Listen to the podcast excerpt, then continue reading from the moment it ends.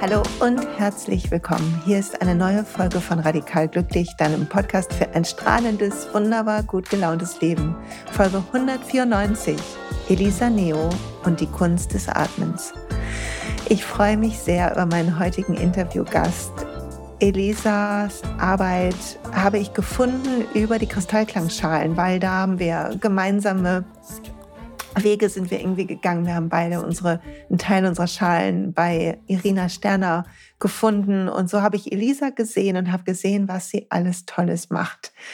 Sie kombiniert Yin-Yoga, Meditation, Sound, Atem zu einer wunderbaren Alchemie in verschiedensten Facetten. Und ich freue mich sehr über unser heutiges Gespräch. Wir tauchen ein bisschen ein. Du erfährst, wie Elisa ihre Themen, die sie heute mit so einer Inbrunst und Weisheit begleitet und mit so einer Freude, wie sie die gefunden hat, wie ihr Weg vorher war. Und dann geht es natürlich um Atmen, darum, wieso das so ein spannendes Thema für uns ist, welche kleinen Übungen wir im Alltag machen können, verrät sie uns auch. Und ja, ich habe es sehr genossen. Ich bin sehr inspiriert von dem Gespräch und ich hoffe, dir geht es auch so. Ich habe Elisas Seite und auch ihren Instagram-Account verlinkt, sodass du alles finden kannst, was du brauchst, um bei ihr noch tiefer einzutauchen, wenn es dich ruft. Wenn du Lust hast, mit mir was zu machen, die beiden nächsten Termine von mir sind das Magic, mein Jahresendprogramm, Neustart ins Jahrprogramm, meine Begleitung in dem Jahreswechsel, wenn du dich gut ausrichten willst, ist jetzt wieder zu kaufen. Und am 10. Dezember haben wir den Workshop zum Loslassen dieses Jahres. Passenderweise werden wir auch eine Atemübung machen dazu in dem Workshop. Und am 1.1. in ein Neujahr gibt es den Start ins Jahr, das beste Einladen-Workshop in dieser frischen Energie. Freue mich riesig drauf, ist auch verlinkt und genauso ist verlinkt der 7.12. Du kannst dich anmelden per E-Mail, wenn du bei meinem Einführungsabend zum Thema ätherische Öle dabei sein willst, rund um das Thema High Vibe Routine. So, genug gequatscht. Jetzt Bühne frei für unser schönes Gespräch und bitte schau dir Elisas Seite an, vertief die Themen. Ich finde, sie macht das mit so einer Liebe und Freundlichkeit. Ich bin mir sicher, du wirst ganz inspiriert sein. So, und ich freue mich über einen sehr besonderen Gast heute, Elisa Neo. Elisa, ich habe dich, hat das wahrscheinlich schon in der Pre-Roll erzählt, aber ich habe dich gesehen auf Instagram über unsere gemeinsame Freundin Irina mit den wunderschönen Bowls und war gleich verliebt in deine Ausstrahlung, in deine Wärme. Du hast so eine Ruhe. Man will sich zu dir setzen, Kakao trinken und atmen. Und das Atmen zumindest ist auch ein Teil deiner Arbeit. Und ich freue mich total, da heute mit dir drüber zu sprechen. Vielleicht magst du so zum Start in die Folge und um dich bei den Leuten ein bisschen vorzustellen, einmal erzählen, was machst du überhaupt und wie kommst du dazu? oh Das öffnet immer so eine riesige Tür und dass ich frage so, okay, wie ist die Shortform davon? Und was ist, ab wann ist es eine lange Version? Ähm, ja, also wie du es gesagt hast, unter anderem arbeite ich ähm, auch als Atemcoach, wobei ich das Wort Coach immer, ja, also muss man immer selber so für sich reinfühlen, wie empfindet man das Wort Coach versus Mentoring, aber sage ich mal so in diesem Rahmen, im Rahmen Atem, benenne ich es mal als Atemcoach. Und das macht halt so einen der wichtigen, sage ich mal, vier Aspekte meiner Arbeit aus. Und eine ganze Zeit lang dachte ich irgendwie immer so, okay, Beziehungsweise wurde ich auch gefragt, machst du viele unterschiedliche Sachen und zerstreut es dich nicht so total und wie kannst du das machen und das machen und ich habe ja immer gelernt, man muss so total nischig werden und so seine eine Sache finden und ich so, okay, da bin ich jetzt so voll das schlechte Beispiel. Ja. Und gleichzeitig, wenn ich darüber nachdenke, sind das einfach nur diese vier Dinge oder diese vier Hauptdinge, nenne ich sie mal, verschiedene Ausdrucksformen der gleichen Sache. Wir haben halt den Aspekt des Atems, der für mich halt sehr dafür steht, den, die grobstoffliche und feinstoffliche Ebene miteinander zu verbinden, wo es auf der einen Seite so um sehr, sag ich mal, physische Themen der Gesundheit des Körpers geht, aber gleichzeitig öffnet halt diese Verbindung zum Atem halt auch die feinstoffliche Ebene überhaupt in der Wahrnehmung für viele Menschen. Dann haben wir halt den Bereich des Yin-Yoga, beziehungsweise Yin-Yoga auf Basis ähm, auch der funktionalen Knochenanatomie und der chinesischen Medizin. Und das betone ich immer nur aus dem Kontext, als dass es halt Yin-Yoga einfach ja kein geschützter Begriff ist. Also jeder versteht auch so ein bisschen was anderes. Ja, für die einen ist es halt eine normale Haltung, etwas länger halten. Für die anderen ist es eher restaurativer, aber selbst restauratives Yoga hat ja auch eine ganz eigene Abgrenzungsform, sage ich mal, und einen anderen Zielbereich. Und für mich geht es halt in, vor allen Dingen auch diesen, um diesen philosophischen Aspekt, äh, wie lebe ich, woher kommen wir, wie gestalten wir unser Leben in uns im Mikrokosmos und dann im Makrokosmos, der uns umgibt. Ja, und der, der andere Aspekt ist dann die Meditation in ihren unterschiedlichen Formen, sei es eher mehr auch der Bereich ähm, aus den vedischen, also aus der Yoga-Tradition und aber natürlich halt auch äh, sehr geprägt aus dem Buddhismus, damit bin ich halt aufgewachsen. Und das vierte Standbein, und klar, dadurch haben wir uns ja auch sozusagen kennengelernt, ist die Arbeit mit den wunderschönen Kristallklangschalen, die halt in der Meditation Raum finden, aber natürlich auch in meinen ähm, Yin-Sessions, weil so wie ich es halt in den offenen Klassen unterrichte, mache ich halt Yin und Sound. Ich kombiniere das halt, weil ich halt das Gefühl habe, es eine sehr heilsame Erfahrung, aber auch eine unterstützende Erfahrung für viele erstmal im Körper wirklich anzukommen und das zu spüren, wo jetzt vielleicht der Energiefluss noch so fein ist, dass sie es vielleicht gar nicht so wahrnehmen könnten, aber der Klang macht es ihnen halt möglich und öffnet auch hier wieder so eine Tür. Für mich hat es so eine Schlüssel, so eine Tür, Schlüssel, Türschlossfunktion, sage ich mal. Mhm. Ähm, und dann, boah, ich spüre plötzlich diese Vibration, die Frequenz in meinem Körper. Ich spüre, es geht irgendwo hin und wow, ich, ich nehme halt so andere Aspekte in mir wahr. Und ja, deswegen sind es zwar verschiedene Dinge, letzten Endes geht es aber alles darauf zurück, dass wir halt einen Anschluss finden, ja, zu unserem eigenen Kern und so aus diesem Außen ins Innen die Blickrichtung zu ändern. Und wohin das dann mit der Reise für jeden Einzelnen geht, ist natürlich auch super individuell. Und kommt immer so ein bisschen drauf an, ja, okay, wo ist mein Einstiegpunkt und wo ist einfach gerade mein Fokus im Leben? Ja, das so in der Kurzform zu dem, was ich mache. Und generell würde ich mich, habe ich jetzt am Wochenende nochmal festgestellt in, in meiner Ausbildungsgruppe, wenn ich mir einen Titel geben müsste, würde ich mich gerne Forscherin nennen. ähm, weil, weiß nicht, ja, natürlich kann man sagen, ich bin in einer, in einer Lehrfunktion, aber ich empfinde halt das Lehren ähm, gerade aus diesem Aspekt von Herz zu Herz, nicht, dass ich jemandem irgendwas beibringe, ja, sondern ich ermögliche vielleicht einen Raum, in dem halt eine Selbsterfahrung stattfinden kann und gebe halt Ideen von Punkt, Punkt, Punkt, was auch immer das ist.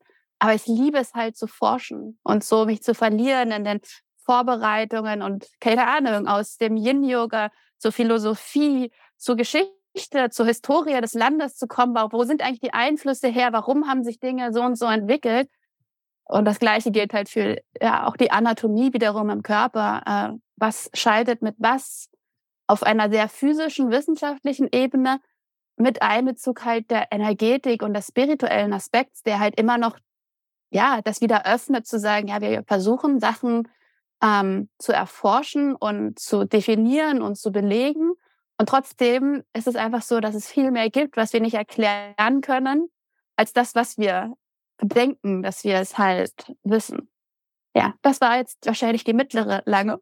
Ja, das war genau richtig. Danke dir für, für die Dinge. Ich musste ein paar Mal echt schmunzeln, weil ich weiß noch, dass ich ein Coaching hatte, als ich in die Selbstständigkeit gestartet bin, von so einem netten ähm, Mann, der mir das Arbeitsamt ähm, beschafft hat. Und der sagte, nein, nein, eine Nische. Und ich so, nein, nein, keine Nische.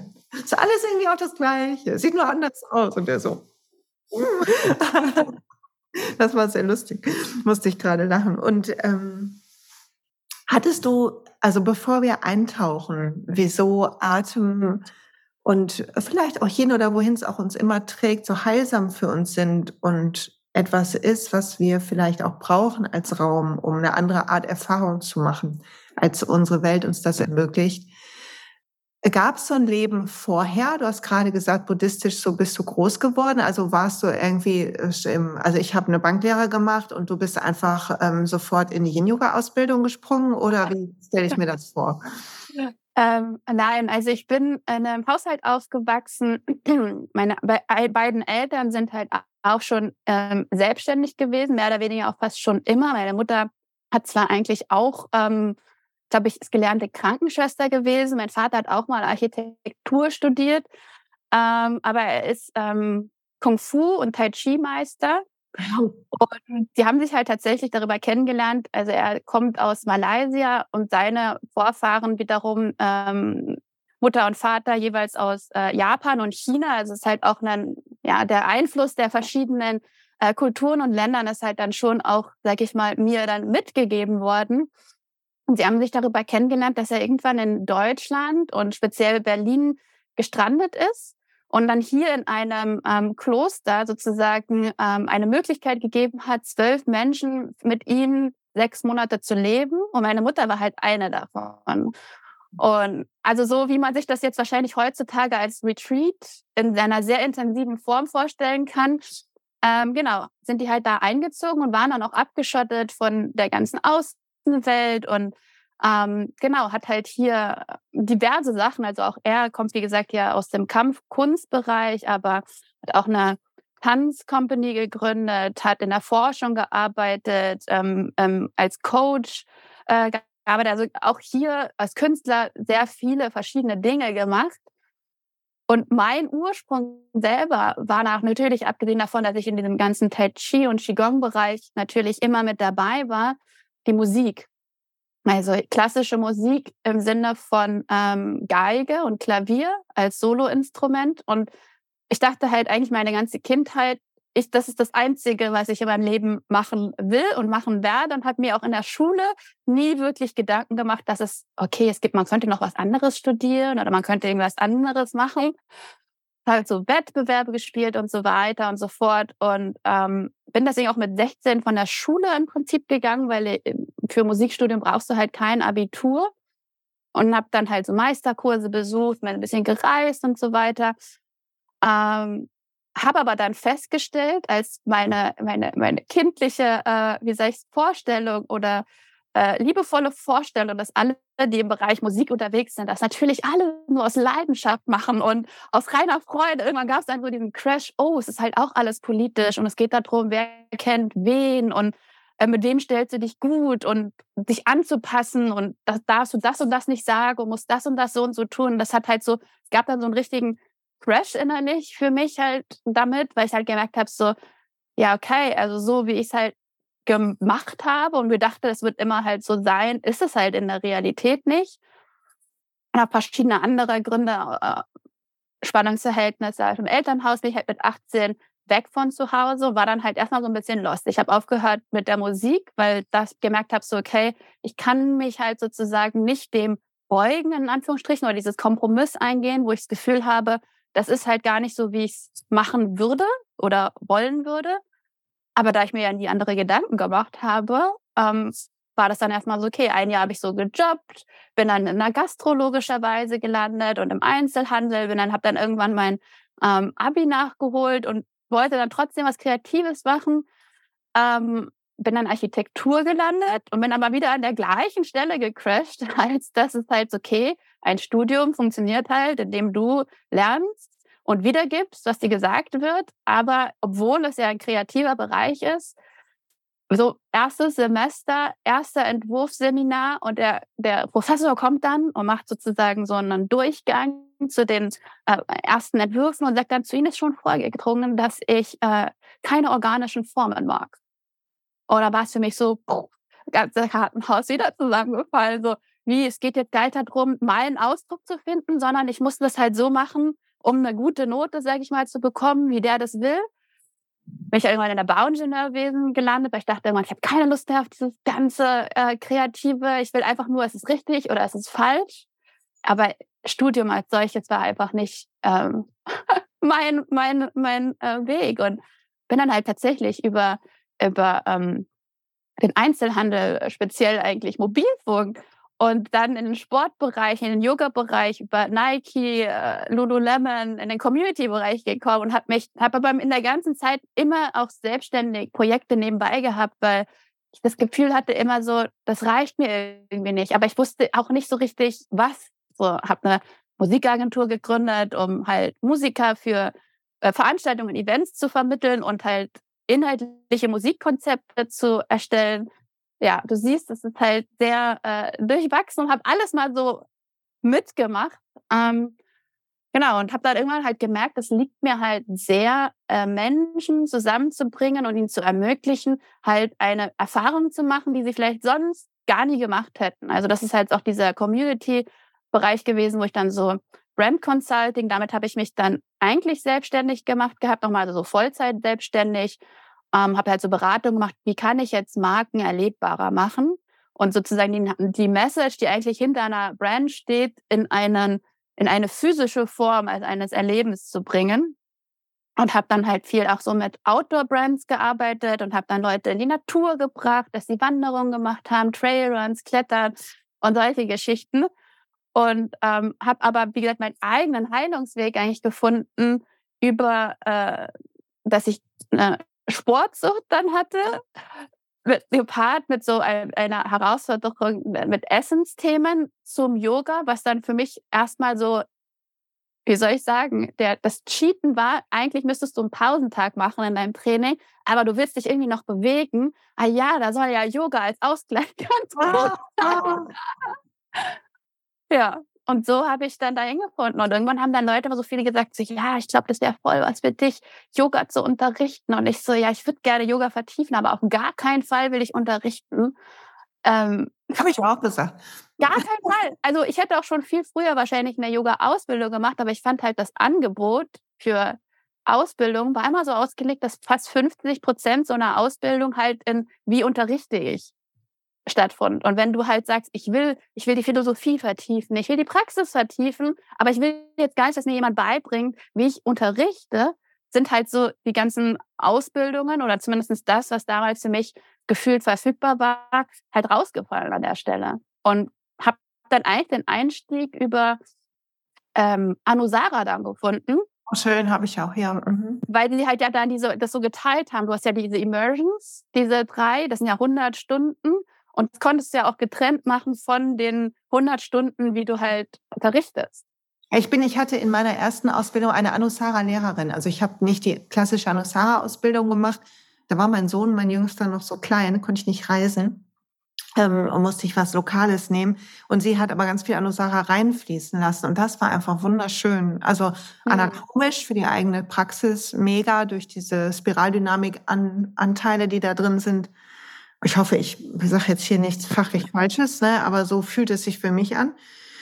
Und ähm, einfach auch ein schöner Angang. Mhm. Ja, und das ist halt so eine Stunde, halt, das war ja dieses Besondere, warum ich mich, glaube ich, so angekommen gefühlt habe, ist ja dieses Herz als also ein Herzensthema und dass man als Stunde so eine wirklich so eine Intention hat. Das ist halt eben nicht dieses, wir, wir machen einen Körperdrill, ja, nichts dagegen gesagt. Auch das hat, finde ich ja, ja, auch diese körperreine Körperdisziplin, äh, einen wichtigen Aspekt auf physischer Ebene, aber das hat so, so weich gemacht. Mhm. Und das war eigentlich genau das, glaube ich, was ich dann damals gebraucht hat, dass ich mir dachte, okay, ich schwitze da und mir zittern auch die Muskeln, aber es hat halt trotzdem gleichzeitig so diesen Raum aufgemacht, weil fürs Yin-Yoga war ich definitiv nicht bereit, weil ich weiß noch, in der ersten Yin-Yoga-Stunde habe ich mich gefragt, warum wir die ganze Zeit nur rumliegen und warum wir noch einen Shavasana am Ende machen sollen, wo wir doch jetzt schon eine ganze Stunde lang rumgelegen haben. Ja, aber man ist so drauf gedrillt, ne? Vielleicht ein ja. ganz Übergang in, in unser Thema heute. Ich finde, man ist in so drauf gedrillt und ich merke das auch bei mir. Und ähm, ich bewundere immer alle, die das ein paar Jahre früher rausfinden. Aber also ich finde, man ist so auf dieses Beeilen und Schaffen und Produktivität und all unsere Ansprüche in den Tag versuchen zu quetschen. Also wir müssen irgendwie was für den Körper tun. Ich will mich auch gesund ernähren. Ich will aber auch in der Karriere sein und ich will aber auch dies und jenes und Freunde und Familie und reiben uns da auf. Und es ist immer noch so, dass ich mich dabei ertappe, mich zu beeilen. Mhm. Und dass ich dann atmen muss und sagen, okay, du willst die Dinge, alle Dinge in Freude machen und bei allen ist sehr kontraproduktiv für Freude. Ja. Absolut. Das war auch, glaube ich, eines der härtesten, aber was heißt härtesten? Ja, doch, vielleicht schon noch härtesten der schwierigsten Prüfungen, ähm, das Sein und so sein dürfen als Baseline zu ähm, etablieren und aus dem Sein quasi so etwas wie Aligned Action entstehen zu lassen, also sozusagen eine Aktivität aus dem Sein kommen zu lassen, wenn man spürt, jetzt ist das Momentum da versus machen, machen, machen, machen. Und dann habe ich mir verdient, mal ein bisschen auszuruhen. Und das, du kannst dann auch mal so einen Tag, weil du weißt, der ist halt, ja, es ist schon vordefiniert, es ist dieser eine Tag, aber du weißt auch, ja, okay, es geht halt auch weiter. Und du kannst dann auch wieder weitermachen. Und für mich war halt da immer schwierig, als dass ich es liebe zu kreieren. Und so aus mir heraus, ich glaube, aus dem Human Design hat mir mal jemand erklärt, es ist halt auch bei mir in dem Fall so, dass ich die Energie aus dem Inneren heraus kreiere oder selber zur Verfügung habe. Und deswegen fällt mir das Machen, Machen, Machen super einfach und das ist auch mein, sag ich mal, mein Safe Space, in dem ich mich halt wohlfühle. Und dieses zur Ruhe kommen und das sein dürfen mit all dem, was halt dann an inneren Vorwürfen kommt und hast du es überhaupt verdient und ähm, die Welt draußen dreht sich so schnell weiter und kann ich es mir überhaupt erlauben und was geschieht dann mit meiner Arbeit ne? und so weiter und so fort. Äh, das ist halt nicht, oder es hat sich halt so aus der inneren Natur von mir so entfernt und ich habe mich dann damit so identifiziert, dass es in meiner Natur ist, so war es auch mal mein Wording, halt so eine sehr dynamische beziehungsweise eine sehr energiegeladene Person zu sein. Bis dann mein einer Mentor mich dann so fragte in meinem Redespalt und dann so sagte so, ähm, bist du eigentlich sicher, dass das deine Natur ist?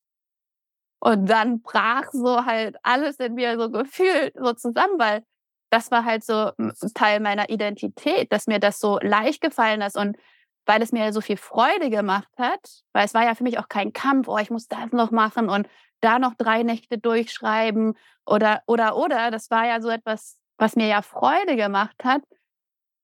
Aber gleichzeitig war es auch von Nervensystemebene und da bin ich halt wieder auch so der modernen Wissenschaft, in, alles, was jetzt halt so entsteht, ne, ähm, sei es jetzt Gabor Mate als, als Beispiel, äh, auch Polyvagaltheorie, so zu verstehen, warum es sich für mich immer so sicher angefühlt hat, in diesem Machen zu sein und warum sich das Sein und Sein dürfen so unsicher angefühlt hat, weil sich das Nervensystem auch überhaupt nicht entspannen konnte dann da drinnen. Ja, und weil, also, und es ist ja so, dass wir unser, unser System, unser Verstand, unser oder unser gesamtes System, ähm, so zumindestens habe ich das verstanden und erlebe ich das bei mir auch, ist ja darauf konditioniert, dass alles bleibt, wie es ist. Und wenn ja. Rennen für Sicherheit gesorgt hat, dann rennen wir weiter, weil nicht rennen würde Unsicherheit bedeuten und das sorgt wieder für einen Stressimpuls.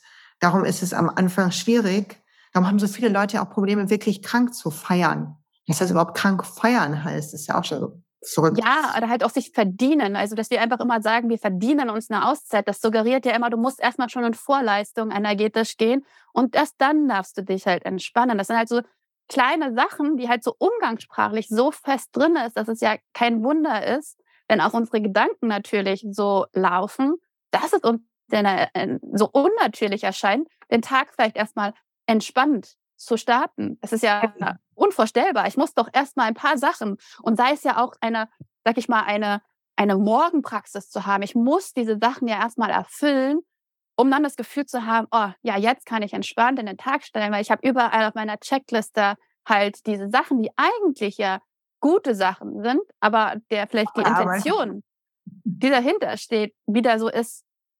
Ja, abarbeiten. Ja. ja. total, absolut. Ähm, Finde ich sehr spannend. Ich habe neulich irgendwo gelesen, in einem, ähm, ich glaube sogar auf einem Instagram-Post oder so, ähm, internalisierter Kapitalismus. ja, das zwölf, okay, I get it. okay, ja. lass uns über Atem sprechen. Ja. Ähm, du hast schon gesagt, lieber Forscherin als Atemcoach. Trotzdem weiß ich, dass du Menschen in Atemcoachings begleitest. So kleine Ausbildungen gehen damit einher, äh, dass man auch selber was lernt dazu. Magst du ein bisschen erzählen über das Thema Atem und warum das für uns wichtig sein kann, dahin zu gucken? Auf jeden Fall. Ähm, naja, zum, zum, zum Ausgangspunkt ist es natürlich, dass der Atem, so wie ich damit auch natürlich aufgewachsen bin, ja, im Tai Chi Qigong ist ja ein ganz großes Feld. Und da habe ich tatsächlich auch viel mehr als dieses natürliche Atmen und im Sinne des ähm, Weicherwerdens des Atems kommen und gehen lassens als das Beobachten des Atems wahrgenommen. Also würde ich halt mal aus der, aus der Perspektive sagen, dass ich eigentlich jetzt rückblickend ein sehr gutes Fundament hatte, was Atem betrifft. Als ich jedoch dann so in, in, in meiner Yoga-Reise, in meiner westlichen Yoga-Reise, sagen wir es mal, so angekommen bin und dann mit Pranayama in Berührung kam, äh, musste ich halt feststellen, mit dem westlichen Ansatz besser in etwas zu werden. Ähm, und wenn wir noch mehr üben, dann werden wir ja auch noch mehr besser, dass ich mich irgendwann krank geatmet habe. Dass ich, je mehr ich das geübt habe, wurde kurzatmiger. Also ich konnte tatsächlich weniger lange zum Beispiel den Atem halten.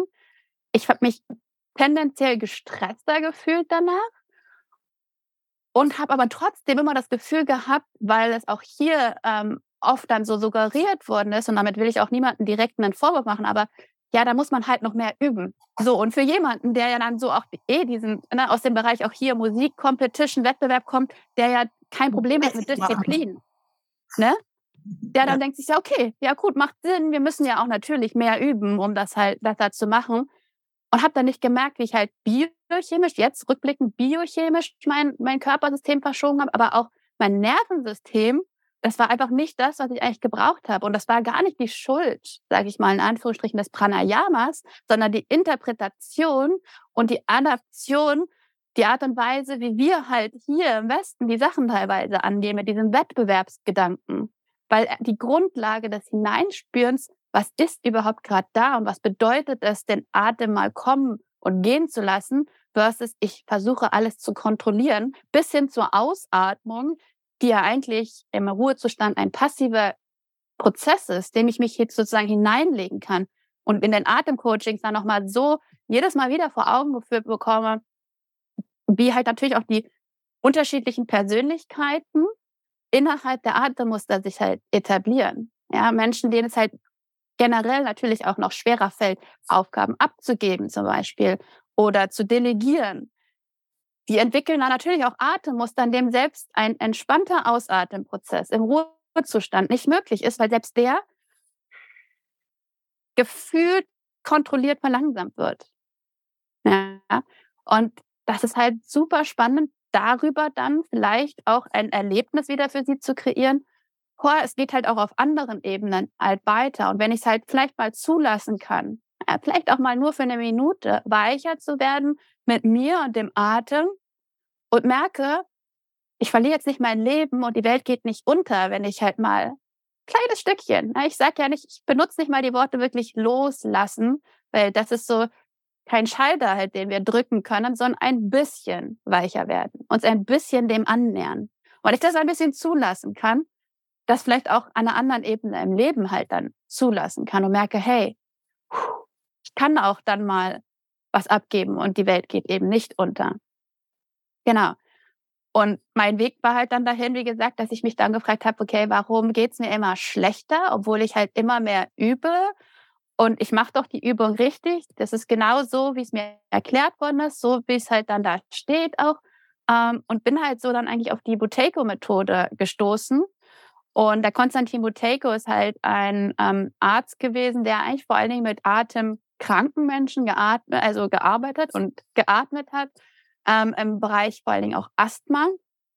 Ähm, und dessen Ansatz ja überhaupt nichts mit dem Pranayama zu tun hatte, aber dann dadurch halt nach und nach verstanden habe, was es eigentlich bedeutet, physiologisch gesünder zu atmen. Auch hier vermeide ich sehr, sehr gerne richtig und falsch. Sagt dann auch immer, wenn wir falsch atmen würden, würden wir jetzt nicht hier sitzen und uns unterhalten. Aber ich finde das immer, das gibt dann einem so wieder das Gefühl, ich habe wieder was nicht richtig gemacht und ich muss besser in etwas werden. Und muss mehr üben. Versus, es gibt eine gesündere Option. Und vielleicht, wenn ich mich dem annähere, erlange ich dann etwas mehr Wohlbefinden auf unterschiedlichen Ebenen für mich.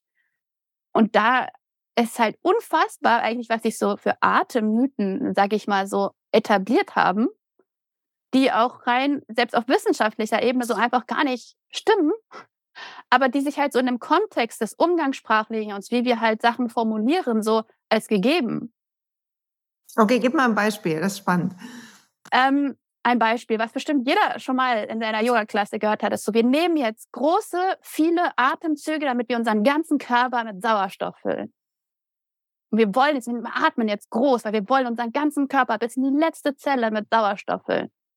So, das ist halt physiologisch nicht richtig, weil jeder, also ich rede jetzt nicht von atemkranken Menschen oder mit ähm, tatsächlich physischen Lungenerkrankungen, ähm, aber jeder, sag ich mal, halbwegs ähm, gesunder Mensch, der an so einer Yogastunde teilnimmt und partizipiert, hat eine Sauerstoffsättigung zu jeder Zeit, ja, äh, ob er ein bisschen mehr atmet oder ein bisschen weniger atmet, so von 95 bis 99 Prozent. Da ist nicht mehr viel zu holen, wenn ich mehr größere Atemzüge, weil es ist faktisch genug Sauerstoff da.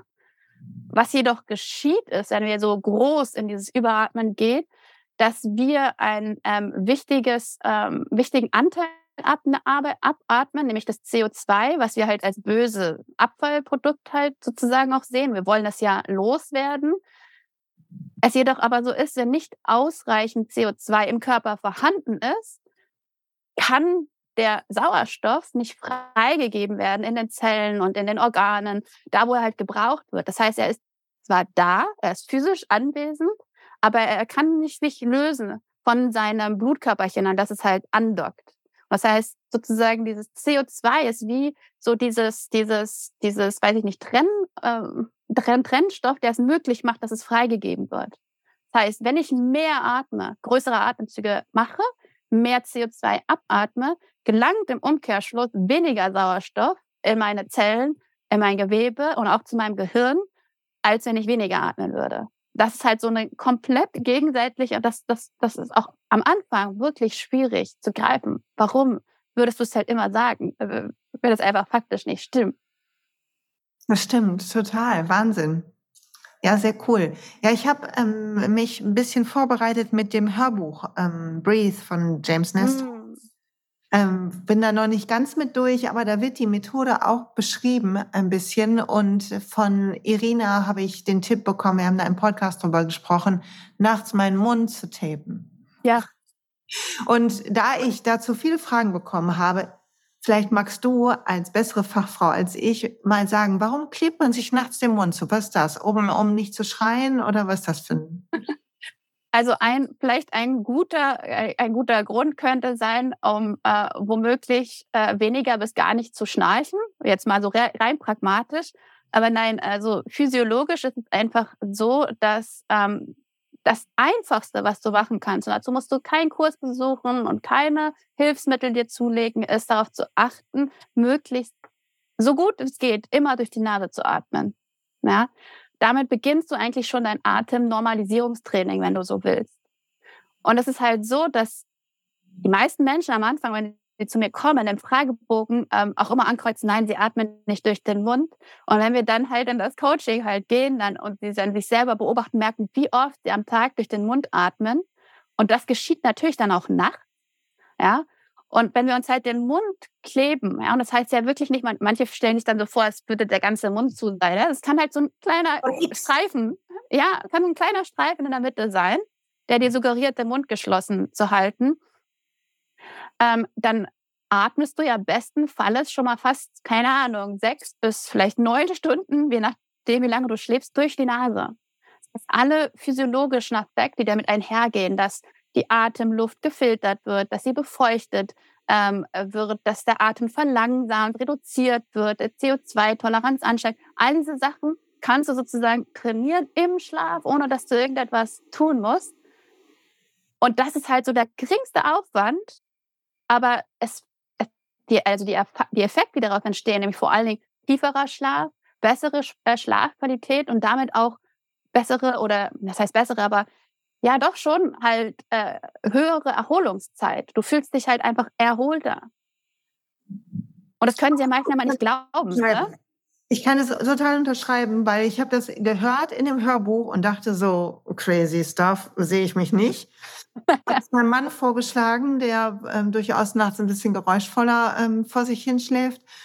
Und habe dann gedacht, ähm, habe das wieder vergessen. Dann war ich beim ähm, Soundtraining bei Irina und wir haben darüber gesprochen. Sie so, es ist so ein Unterschied, es ist so mega. Und ich so, okay, alles klar. Was für ein Band nimmst du? Also ich nehme ein, bevor ich wieder zehn Nachrichten kriege oder mehr, ich nehme das OP, so ein, so ein, so ein durchsichtiges OP-Tape heißt das genau. Ähm, das ist so ein, so bei mir Transport. Ist 3, 3M, irgendwie Transport, irgendwas. Ja, kann man in jeder Apotheke kriegen, beim Amazon und wahrscheinlich auch sonst überall. Ja.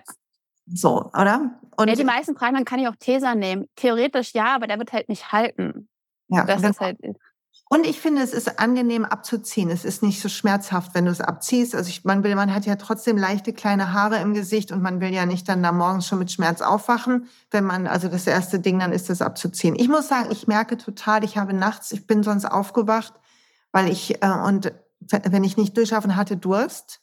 Okay. Und das habe ich nicht mehr so. Das heißt, mein Hals ist tatsächlich nicht mehr so trocken.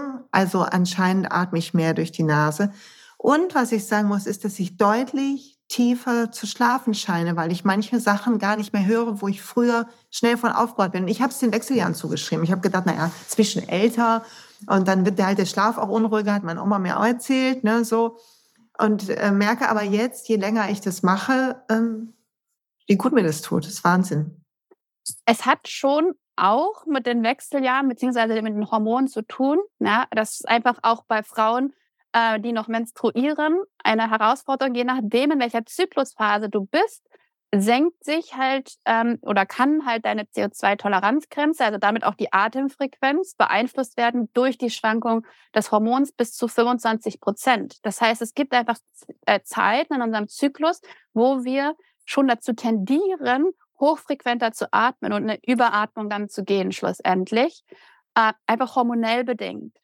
Ähm, und da ist es natürlich dann nochmal umso wichtiger, ja, nicht nur, natürlich nicht nur für Frauen, aber halt auch da zu achten, weil es tatsächlich dann auch äh, in, in einem auf Zyklusebene dabei unterstützt, ja, Themen PMS, oder Schmerzen im Zyklus, ja, weil, der, weil, wie gesagt, das, die Hormone biochemisch, die Verschiebung, die dann halt entsteht und was dann mit begünstigt wird, ähm, ausgeglichener ist. Und alles nur, sag ich mal, nur erstmal über diesen ersten Step durch die Nase zu atmen. Und das finde ich halt schon verrückt. Ja, das ist wirklich verrückt. Und ich muss sagen, ich versuche das, auch wenn ich jetzt irgendwie so einen strammeren Spaziergang mache und dann merke ich schon, wie meine Tendenz ist, meinen Mund aufmachen zu wollen und wenn man sich dann aber zusammennimmt und den, das Bewusstsein darauf legt und den Mund wieder schließt und vielleicht einen ganz kleinen Hauch langsamer wird, ohne dass es wirklich groß spürbar ist, dann ist es sehr gut, durch die Nase zu atmen, weil man auch viel erholter und viel länger irgendwie kann ich laufen und Dinge machen. Das ist auch ganz abgefahren. Absolut. Also auch für alle, die joggen und laufen.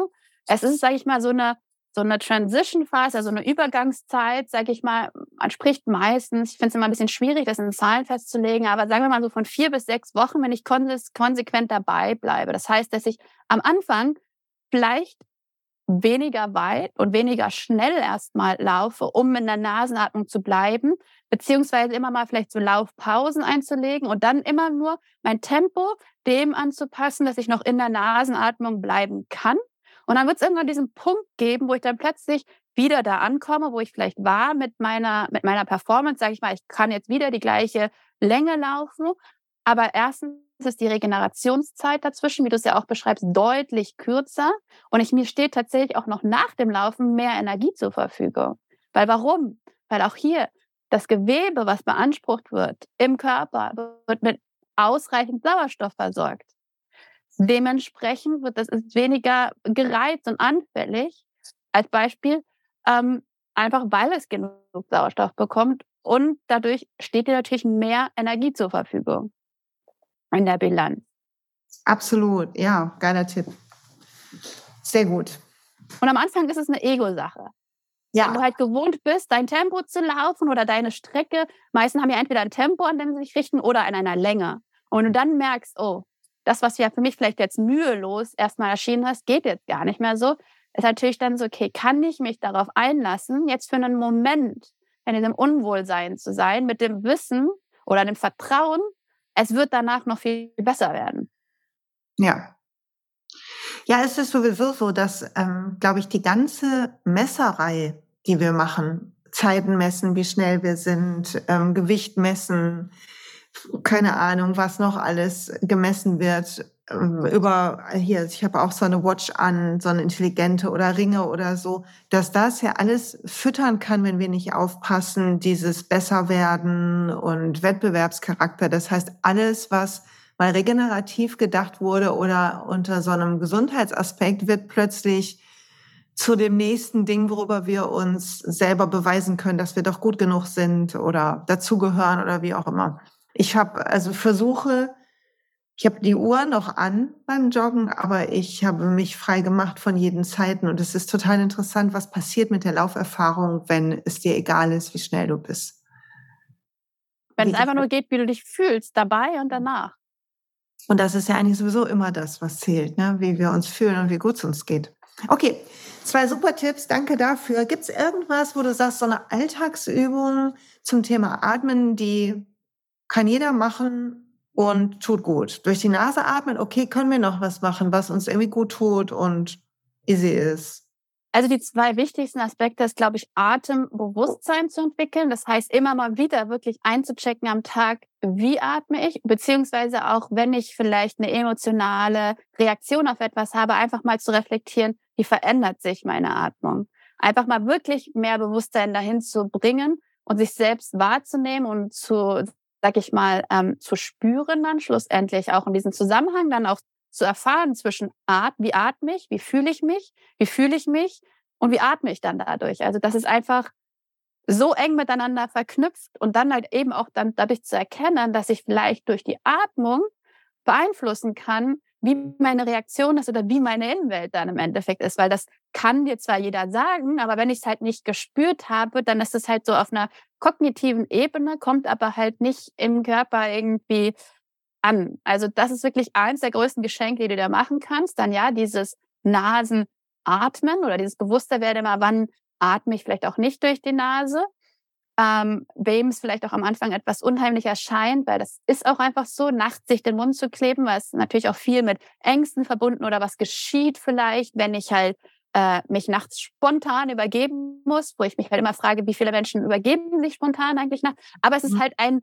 ein wirklich, also intrinsisches Angstgefühl bei manchen, die dann halt aufkommen. Den kann ich das empfehlen, einfach mal tagsüber erstmal zu testen, beim Fernsehen gucken, beim Lesen, beim Arbeiten am Computer, um so ein Gefühl dafür zu bekommen, wenn ich klebe, dass nichts Schlimmes passiert. Ja, und auch gar nicht, wie gesagt, erstmal längs kleben von Mundwinkel zu Mundwinkel, sondern erstmal ähm, vertikal von oben nach unten einen Streifen, damit du einfach so merkst, okay, vielleicht auch mal wahrnimmst, jetzt hätte ich eigentlich den Mund aufgemacht. Oder dich anfreundest mit diesem Gefühl und merkst, ich bin halt immer noch, äh, sag ich mal, völlig fähig zu atmen durch die Nase. Und je mehr ich durch die Nase atme, desto einfacher wird es mir auch fallen, durch die Nase zu atmen. Und die, ähm, die dritte Übung ist halt, äh, die ich halt mitgeben kann, weil ich finde, es eine der effektivsten, ist eine der simpelsten, aber die hat so einen krassen Effekt, ist die sogenannte Notfallatmung. Ja, und wir machen, was machen wir bei der Notfallatmung? Auch Emergency Exercise genannt. Das sind im Prinzip kurze Atemanhalte. Das heißt, wir atmen sanft ein, sanft aus. Wir verschließen entweder die Nase mit den Fingern oder halten halt eben die Luft an, so für drei bis fünf Sekunden. Ja, wir halten die Luft, lösen, dann lösen die, machen die Nase wieder frei, atmen wieder sanft ein, sanft aus, sanft ein, sanft aus, halten wieder die Luft. Und das machst du halt für zweieinhalb, drei, vier Minuten. Und das hilft halt äh, sofort, ja, dich aus diesem Drama in den Körper zurückzuholen. Wenn du dich halt sehr aufgebracht fühlst, dich aufgeregt hast, vielleicht sogar in einem Streitgespräch gerade warst, aber auch bei Menschen, vor allen Dingen, die mit Asthma, mit Panik, Angstattacken zu tun haben, ist das so eine wirkungsvolle Übung. Wenn sie halt merken, es zieht sich alles zusammen, dieses Stressmomentum kommt, ja, diese Übung zu machen, die holt dich aus diesem Teufelskreis, der nämlich dann in der Übung, äh, in der Überatmung entsteht zwischen dem Trigger, der Überatmung und den Symptomen, die dann daraus kommen, weil ne, wenn sie halt dann in diese Attacke reinkommen, dann ist es ja so, sie kommt da nicht mehr heraus. Du fühlst dich dem ja ausgeliefert. Du fängst an zu hyperventilieren. Und gerade Menschen ja, im Bereich auch Asthma, Panik, Angst, der Körper an der letzten Instanz macht, dass du dann in Ohnmacht fällst, um aus dieser Hyperventilation rauszukommen. Wenn du aber schon spürst, jetzt ist dieses Anspannungsverhältnis, es kommt, ich fühle mich gestresst, dann diese kurzen Atemanhalte zu machen, zettelt dich halt sofort in den Körper. Und das ist halt wirklich, wirklich fantastisch. Und gleichzeitig kannst du es auch unabhängig dessen mehrmals am Tag einfach anwenden. Ist wie ein kleines CO2-Toleranztraining. Und du hältst halt so lange, und das ist halt das Wichtige an dem oder das einzig Wichtige zu beachten, du hältst halt die Luft so lange an, maximal wie gesagt fünf Sekunden, aber nur so lange, wie du merkst, dass der nächste Einatemzug, der dann nach der Pause kommt, immer noch sanft ist. Also nicht, dass du jetzt hältst, hältst, hältst, geht nicht ums Willentliche, solange es geht. Und danach machst du, weil du das Gefühl hast, okay, jetzt kann ich endlich atmen, sondern das ist so ein sanftes Ein, sanftes Aus, sanftes Ein, sanftes Aus, halten. Also den immer am zweiten Atemzug mache ich so eine kleine Pause. Genau, genau. Cool. Und das machst du halt, solange bis du merkst, okay, du hast dich beruhigt oder so mal so für, für, für zweieinhalb Minuten oder so. Und das kannst du mehrmals am Tag halt auch machen. Auch im, wie gesagt, im Stressmoment, auf der Arbeit, zwischendurch. Oder auch, ja, manche jetzt in der ankommenden, anstehenden Weihnachtszeit, wo man dann vielleicht mit der Familie zusammensitzt und jetzt merkt, okay, jetzt packen die wieder diese Themen aus, die mich innerlich schon wieder triggern und jetzt müsste, müsste ich, habe ich das Bedürfnis, was zu sagen und zu reagieren. Du musst nicht mal die Nase verschließen. Du kannst halt sitzen die Luft anhalten, einatmen, ausatmen, einatmen. Du hältst kurz die Luft, das sieht nicht mal jemand von außen. Und du merkst diese Reaktivität, dieser Trigger-Moment. So, ich muss jetzt darauf reagieren, wird halt einfach sich beruhigen. Und das ist, finde ich halt, es klingt so simpel, dass die meisten, die es halt noch nicht in einer Akutsituation mal angewandt haben, nicht glauben, dass es helfen kann.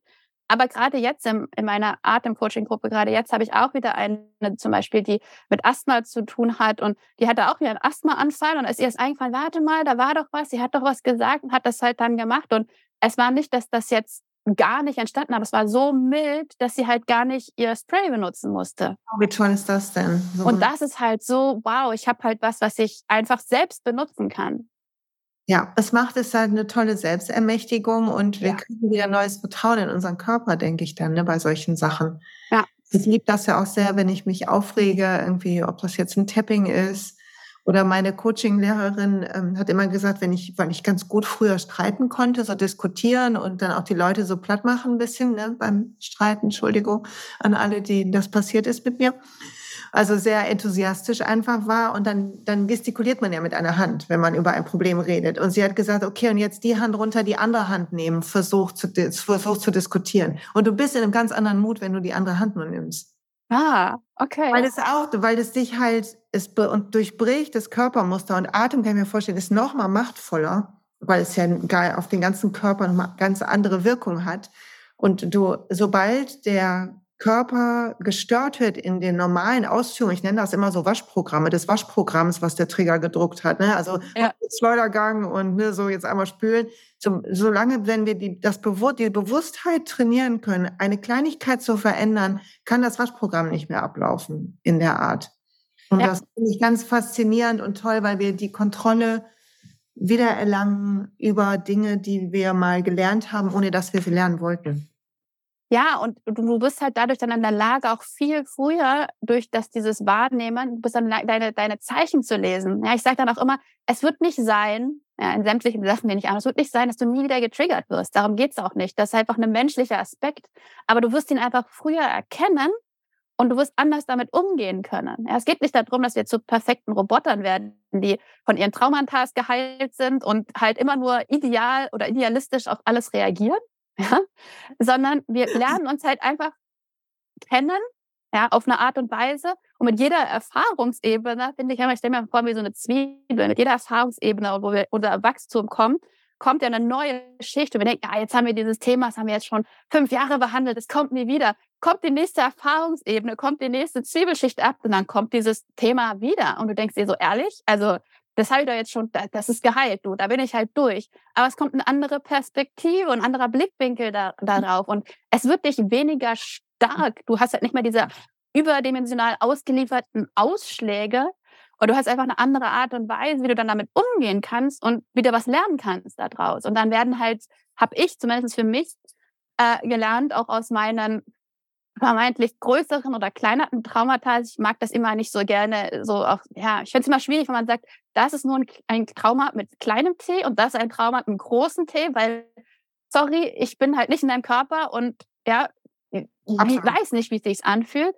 Ähm, aber ich merke halt, dass ich die Geschenke, die ich daraus dann ziehen kann, nämlich was ich gelernt habe und erfahren habe und daraus ziehen kann und diesen Schmerz, der vielleicht damit verbunden war, auch immer noch wahrnehmen kann, dass, dass mein Ich damals das ganz, ganz schmerzhaft erfahren hat, aber ihn nicht im Jetzt so stark spüre, weil realistisch gesehen im Jetzt ist die Situation ja nicht mehr anwesend und kann halt dann anders damit umgehen mit der Erinnerung oder der Erkenntnis, ja, und kann halt das Schöne auch, ja, so, so, so seltsam das auch klingt, aber das Schöne halt im Schmerz sehen, weil ich empfinde das mittlerweile wirklich sämtliche kleinen und großen, schmerzhaften Erinnerungen als solche Geschenke. Wenn ich das nicht selbst erfahren hätte, hätte ich gar nicht die Möglichkeit, glaube ich, in dem Rahmen auch jetzt zu arbeiten und zu wirken und mit anderen Menschen, sag ich mal, ähm, zusammenzuleben, weil ich die Erfahrung ja nie gemacht hätte und die Erkenntnisse daraus nie gezogen hätte. Und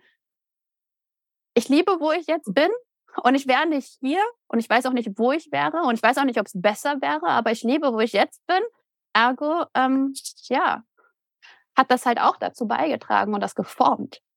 Absolut, bin ich 100 Prozent deiner Meinung. Ich ähm, liebe den, ähm, die, wenn, also wenn wir auf Fernöstliches gucken, dann ist das ja das Spiel von Karma und Dharma. Hm zu sagen, irgendwie, ja, unser Karma ist so ein bisschen, ne, das hat gesagt, ihr meint es ja Karma, also deine Gedanken und deine Konditionierung, deine unbewussten und bewussten Muster, das ist alles dein Karma. Das, das macht Wellen in deinem Leben. Und dein Dharma ist deine, deine Wahrheit dahinter und die Heilung ist der mhm. Weg raus. Ne? Ist dann, das ist das Dadurchfinden. Und das Erkennen von mir kommt ja nur durch den Schmerz, erkenne ich Dinge und kann die heilen. Wobei ich manchmal auch denke, im Ernst schon wieder das Thema. Ja, na gut. Ja, da bist du so müde und denkst, bist du so heilungsmüde. Ich sag so, ach ja, weißt du, so mal so eine Pause. Und dann ist auch wieder ein paar Jahre Ruhe mit dem Thema. Und dann kommt sie da so plötzlich so von die Ecke, um die Ecke und denkst du so, also sorry, aber äh, nee, hatten wir schon. Muss jetzt nicht nochmal sein, ne? Aber gleichzeitig, ja, ich glaube, man lernt mit mehr Humor auch mal wieder zu nehmen oder auch über sich selbst dann zu lachen. Und ja, wir können ja nicht beeinflussen, was uns immer geschieht, aber was wir Einfluss haben, ist, wie wir damit umgehen. Und da ist eben zum Beispiel das Atmen ein Hilfsmittel. Ja, ich kann jetzt nicht machen, dass ich, keine Ahnung, in der Weihnachtszeit, dass meine Familie so ist gerade, wie sie ist. Aber ich kann halt damit arbeiten, was meine Reaktion halt darauf ist. Und das Interessante ist ja auch hier wieder, ne, mit diesem Law of Attraction. Ich weiß, du bist ja auch da so in, in dem Bereich unterwegs wenn ich beginne, meine eigene Reaktion zu verändern oder so wie ich halt auftrete im Außenwelt, wird sich auch die Außenwelt anders mir zeigen. Ja, weil das auch das so eine kognitive Sache, die die Leute meistens spannend finden oder so sagen, ja, es wäre auch schön, wenn das so ist, dass your mind creates your reality. Aber wenn du es mal dann durchlebst und spürst und wahrnimmst, wenn ich mich verändere und so das lebe, was ich mir wünsche, was mehr in der Welt ist, wird auch aus der Welt, aus der Umwelt mehr um mich herum dadurch halt entstehen. Absolut. Und es ist ja nicht nur ähm, Law of Attraction, ist jetzt ja der spirituelle Ansatz und da mag der, die eine oder der andere damit fremdeln. Aber das gleiche systemische Beratung sagt auch, ändert sich ein Teil im System, ändert sich das System. Und wenn ich an mein naturwissenschaftliches Psychologiestudium denke, dann muss ich sagen, ja, ähm, selbsterfüllende Prophezeiung ist ein nachgewiesenes ähm, nachgewiesenes Phänomen. Also das ist äh, statistisch erwiesen, dass wenn ich denke, etwas wird so, mein Unterbewusstsein alles dafür tun wird, dass das auch so kommt. Also umgekehrt natürlich auch. Also es ist ganz interessant, wie viel Einfluss wir haben. Und wenn man dann noch auf Quantenphysisches guckt oh. oder Gedanken, da sind wir ganz woanders. Super spannendes Thema. So. Ja, aber der, der, der gemeinsame Nenner ist, was mache ich mit dem, was gegeben ist? Absolut, total kommt immer wieder auf uns selbst zurück. Und, das, und dann vielleicht nochmal zu dem Anfang unseres Gespräches und diesem Leistungsgedanken und des Besserwerdens zurückzukommen, zu sagen, und das heißt nicht, dass ich schuld bin an dem, was mhm. passiert in meinem Leben, was viele dann ja missverstehen, sagen, ja, wenn ich alles kreiere, oh Gott, dann habe ich das alles kreiert, das wollte ich nicht. Zu sagen, nee, let it go ist halt wichtig für deine Heilung, für deinen Weg, alles passiert, genauso wie es passieren soll. Aber guck, wenn du es jetzt bemerkst, kann ich zum Beispiel diese Atemübung machen und zu mir, mich zurückfühlen und sehen, dass ich heute nicht mehr die Siebenjährige bin, sondern die, keine Ahnung, wie alte. Was mir so viel Frieden gegeben hat, ist nicht nur diese Erkenntnis oder das Verständnis, sondern das Fühlen von, dass ich nicht wissen kann, konnte, was ich nicht weiß. Ja, deswegen, ich spreche nicht davon, dass ich Fehler mache oder dass es eine richtige oder falsche Entscheidung gibt, sondern nur die, die ich mit dem Wissen, was mir zu dem Zeitpunkt X zur Verfügung stand, danach habe ich gehandelt. Und wenn ich dann zurückblicke mit einer anderen Erfahrung, die ich daraus gewonnen habe, kann ich halt sagen, okay, heute würde ich vielleicht die Entscheidung anders treffen. Aber ich kann mein Ich von damals ja nicht dafür geißeln, weil es nicht etwas wusste, was es nicht wusste. Ich kann nicht wissen, was ich nicht weiß. Absolut. Ah, so gut. Okay, Elisa, ja. wir, wir quatschen ungefähr eine Stunde schon. Ich möchte gerne, dass die Leute noch wissen, wenn Sie Lust haben, mit dir zu arbeiten, was kann man alles mit dir machen? Deine Seite verlinke ich natürlich und dein Instagram-Account. Erzähl mal ein bisschen, du hast schon gesagt, Atemcoaching-Gruppen. Vielleicht magst du sagen, was so bei dir los ist. Genau, die Atem-Coaching-Gruppen, die finden aktuell monatlich statt. Das ist immer in so einem kleinen Gruppenformat, also ungefähr äh, sechs, sieben Personen. Das heißt, wir haben dann vier Wochen, wo wir in, uns einmal in der Woche in der Kleingruppe treffen und dann meistens, am Anfang hatte ich es immer so gemacht, das ist zwei Wochen später, aber es hat sich jetzt herausgestellt, es braucht eigentlich tatsächlich noch ein paar mehr Wochen. Ähm, Hast du nochmal ein Einzelcoaching, dass man nochmal mehr gucken kann, okay, jetzt dein Stand, nachdem sich diese ersten Sachen etabliert haben, wohin äh, geht es gerade? Was sind halt deine Themen, deine Bedürfnisse? Ähm, genau, das ist das Atemcoaching. Und das andere, äh, sage ich mal, äh, größere Projekt sind halt meine Yin-Ausbildungen.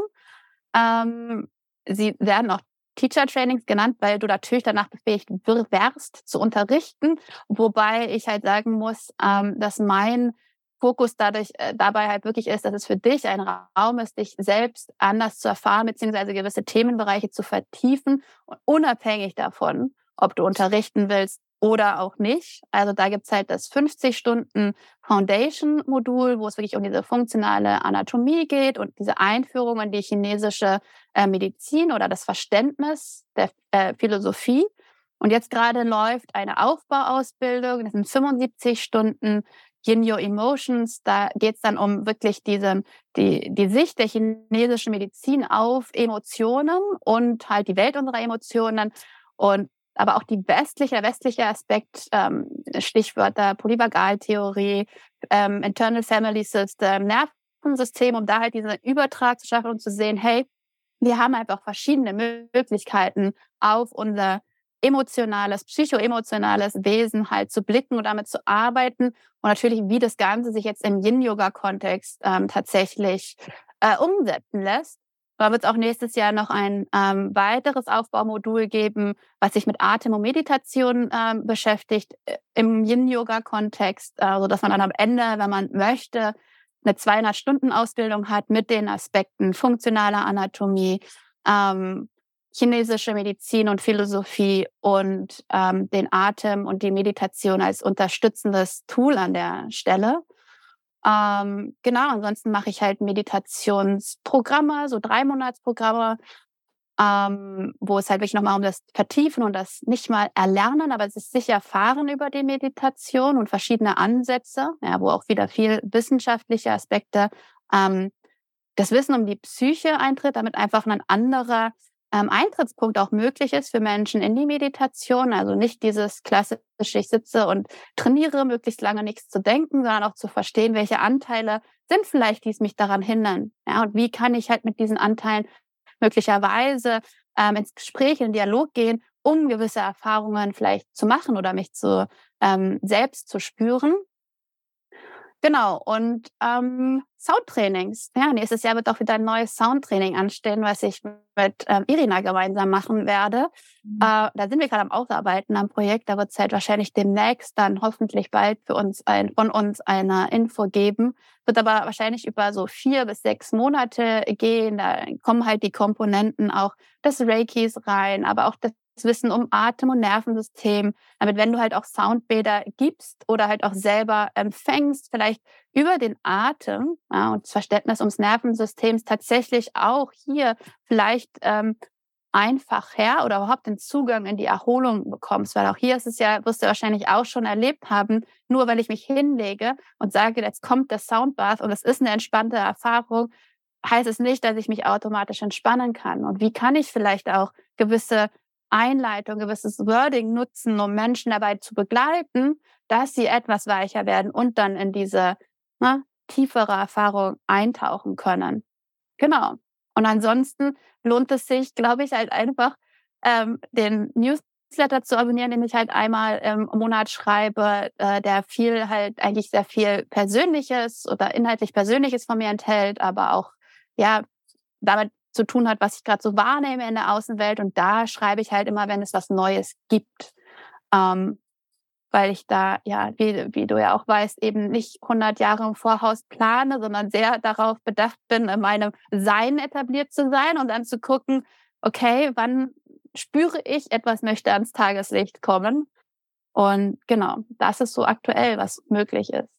Wunderschön, wunderschön. Danke, so viele Möglichkeiten. Toll.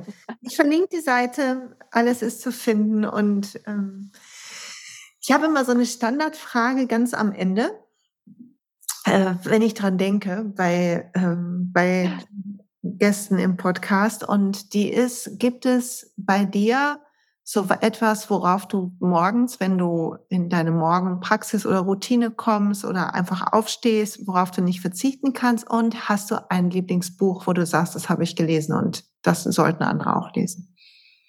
Etwas, worauf ich nicht verzichten kann. Ähm, einer meiner wichtigsten Gedanken, die ich am Morgen habe, ist, dass ich mir das, und das mache ich auch am Abend, ähm, mir zu sagen, dass heute der schönste Tag ist, den es gibt, um am Leben zu sein.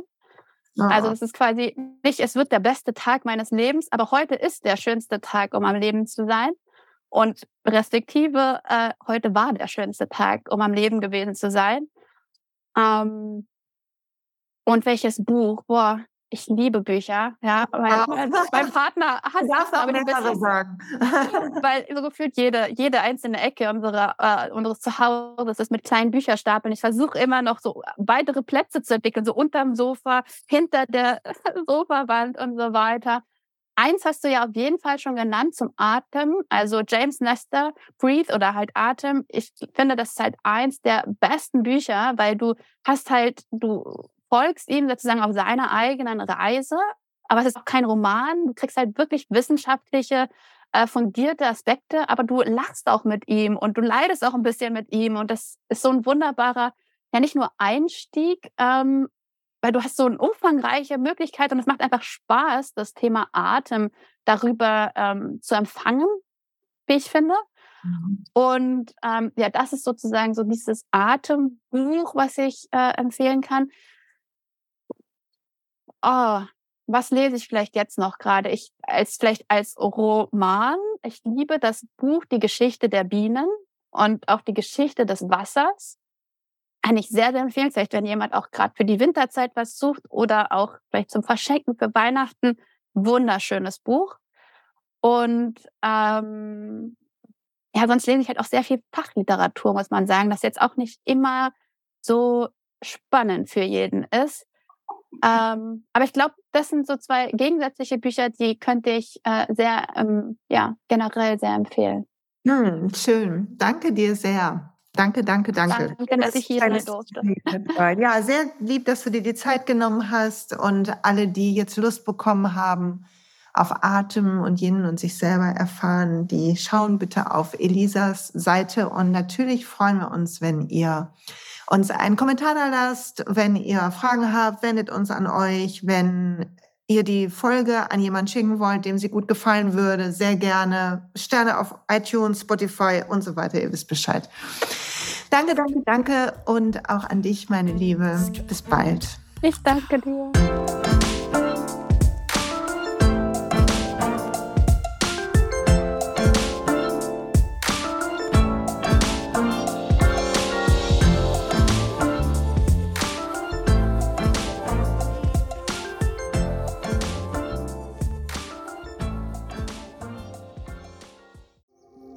Hey und pst, es gibt einen neuen Podcast von mir, der ursprünglich auf einer von mir geschaffenen Kursplattform nur zur Verfügung gestellt wurde. Er heißt Zurück zur Natur und ich beschreibe darin, wie ich ätherische Öle und Supplements nutze und was ich den Leuten, die das mit mir entdecken, rate. Wenn du also Lust hast, auf diesem Weg auch mir ein bisschen zuzuhören, dann findest du zurück zur Natur überall da, wo du auch diesen Podcast findest. Viel Spaß beim Zuhören.